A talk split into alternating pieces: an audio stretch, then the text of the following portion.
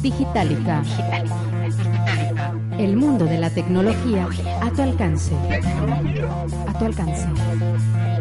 Con David Martz. Tecnología. Hola, ¿qué tal? Los saluda David Martz.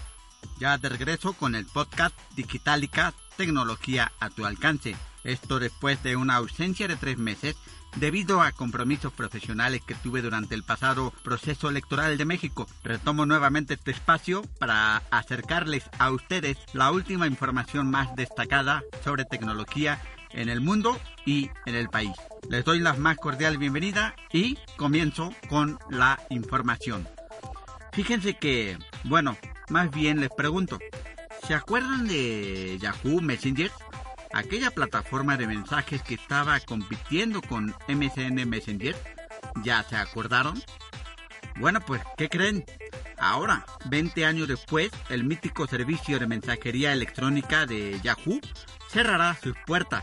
La fecha elegida por la división de Verizon, que agrupa los activos adquiridos de Yahoo y AOL, es el próximo 17 de julio. Hasta entonces, los fieles usuarios que han estado utilizando el servicio de Yahoo Messenger pueden emigrar a las mensajerías preferidas y la división de Verizon da un plazo de 6 meses para que los usuarios puedan guardar una copia desde su historial de chat, aunque no tendrán la posibilidad de llevarlo a otras aplicaciones de mensajería. Ahora sí que nomás se está dando la oportunidad de guardar las conversaciones como un simple recuerdo. Así que si dentro de quienes escuchan el podcast hay quienes aún usen el Yahoo Messenger, tienen menos de 17 días para comenzar a emigrar a otras mensajerías. Y en otra información, en episodios pasados les hablé acerca de la primera tienda de Amazon, la llamada Amazon Go, y establecida en Estados Unidos. Es un supermercado sin cajeros y automatizado. Pues ahora Microsoft quiere abrir sus propias tiendas regidas por la inteligencia artificial. Muy interesante esto. Para ello, el gigante con sede en Redmond busca aliarse con otra compañía clave en el sector, la empresa Walmart, y crear así sus propias tiendas sin cajeros, en los que Walmart pondrá el producto y Microsoft la tecnología. El software necesario para poner en marcha las tiendas sin cajeros de Microsoft ya existe. Esta empresa ya desarrolló algo similar para la Kinect del Xbox, aunque sin duda tendrá que revisarlo y, por supuesto, perfeccionarlo. Se prevé que el sector de los supermercados tradicionales va a decrecer en los próximos años. Por ello, Walmart y Microsoft se aliarán para desarrollar los nuevos modelos de supermercados, tomando como base la tienda Amazon Go. Por el momento no hay plazos oficiales para que ambas firmas abran la primera tienda de este tipo, aunque se puede dar por hecho que será en la Unión Americana donde será la apertura de esa primera tienda de Microsoft en alianza con Walmart, teniendo en cuenta que Amazon Go se expandirá a 2 ciudades muy pronto.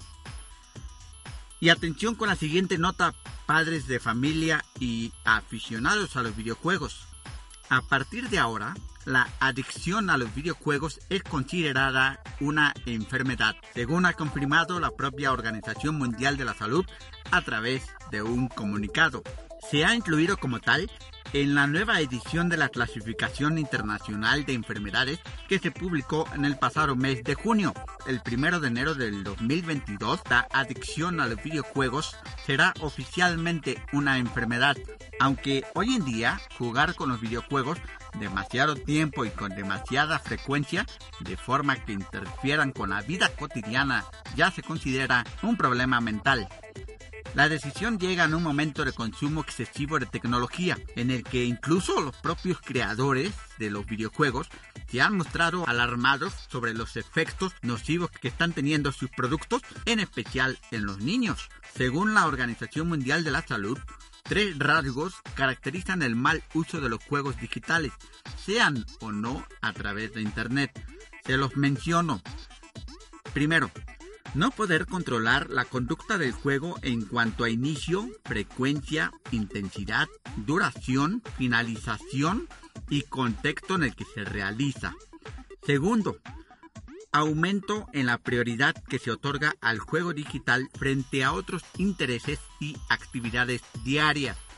Y tercero, mantener la conducta a pesar de que haya consecuencias negativas.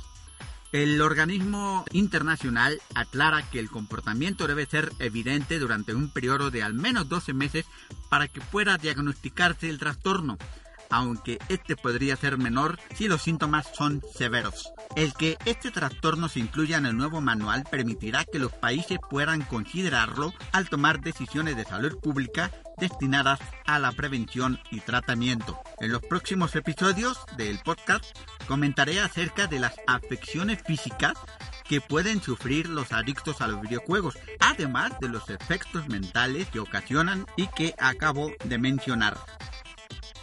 Por último, Google Home ya está a la venta en México.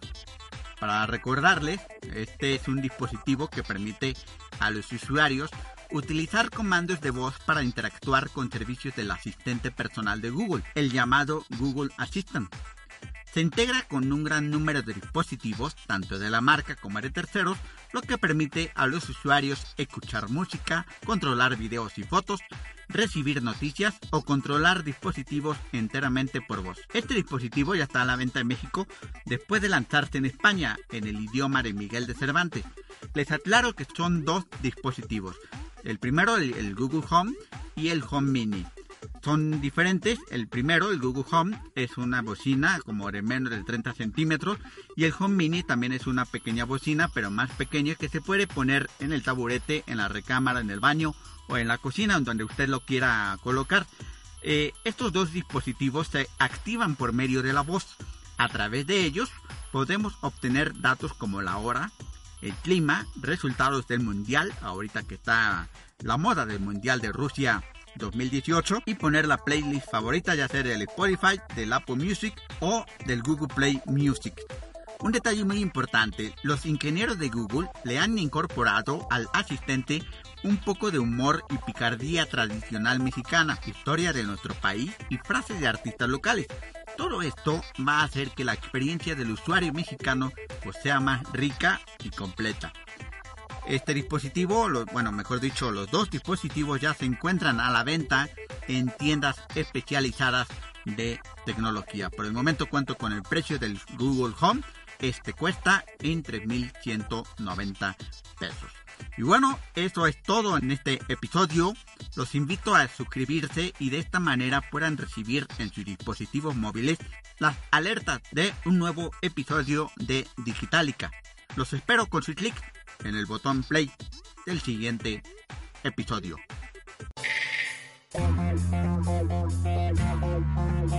Te invitamos a compartir este episodio en tu cuenta de Facebook y Twitter.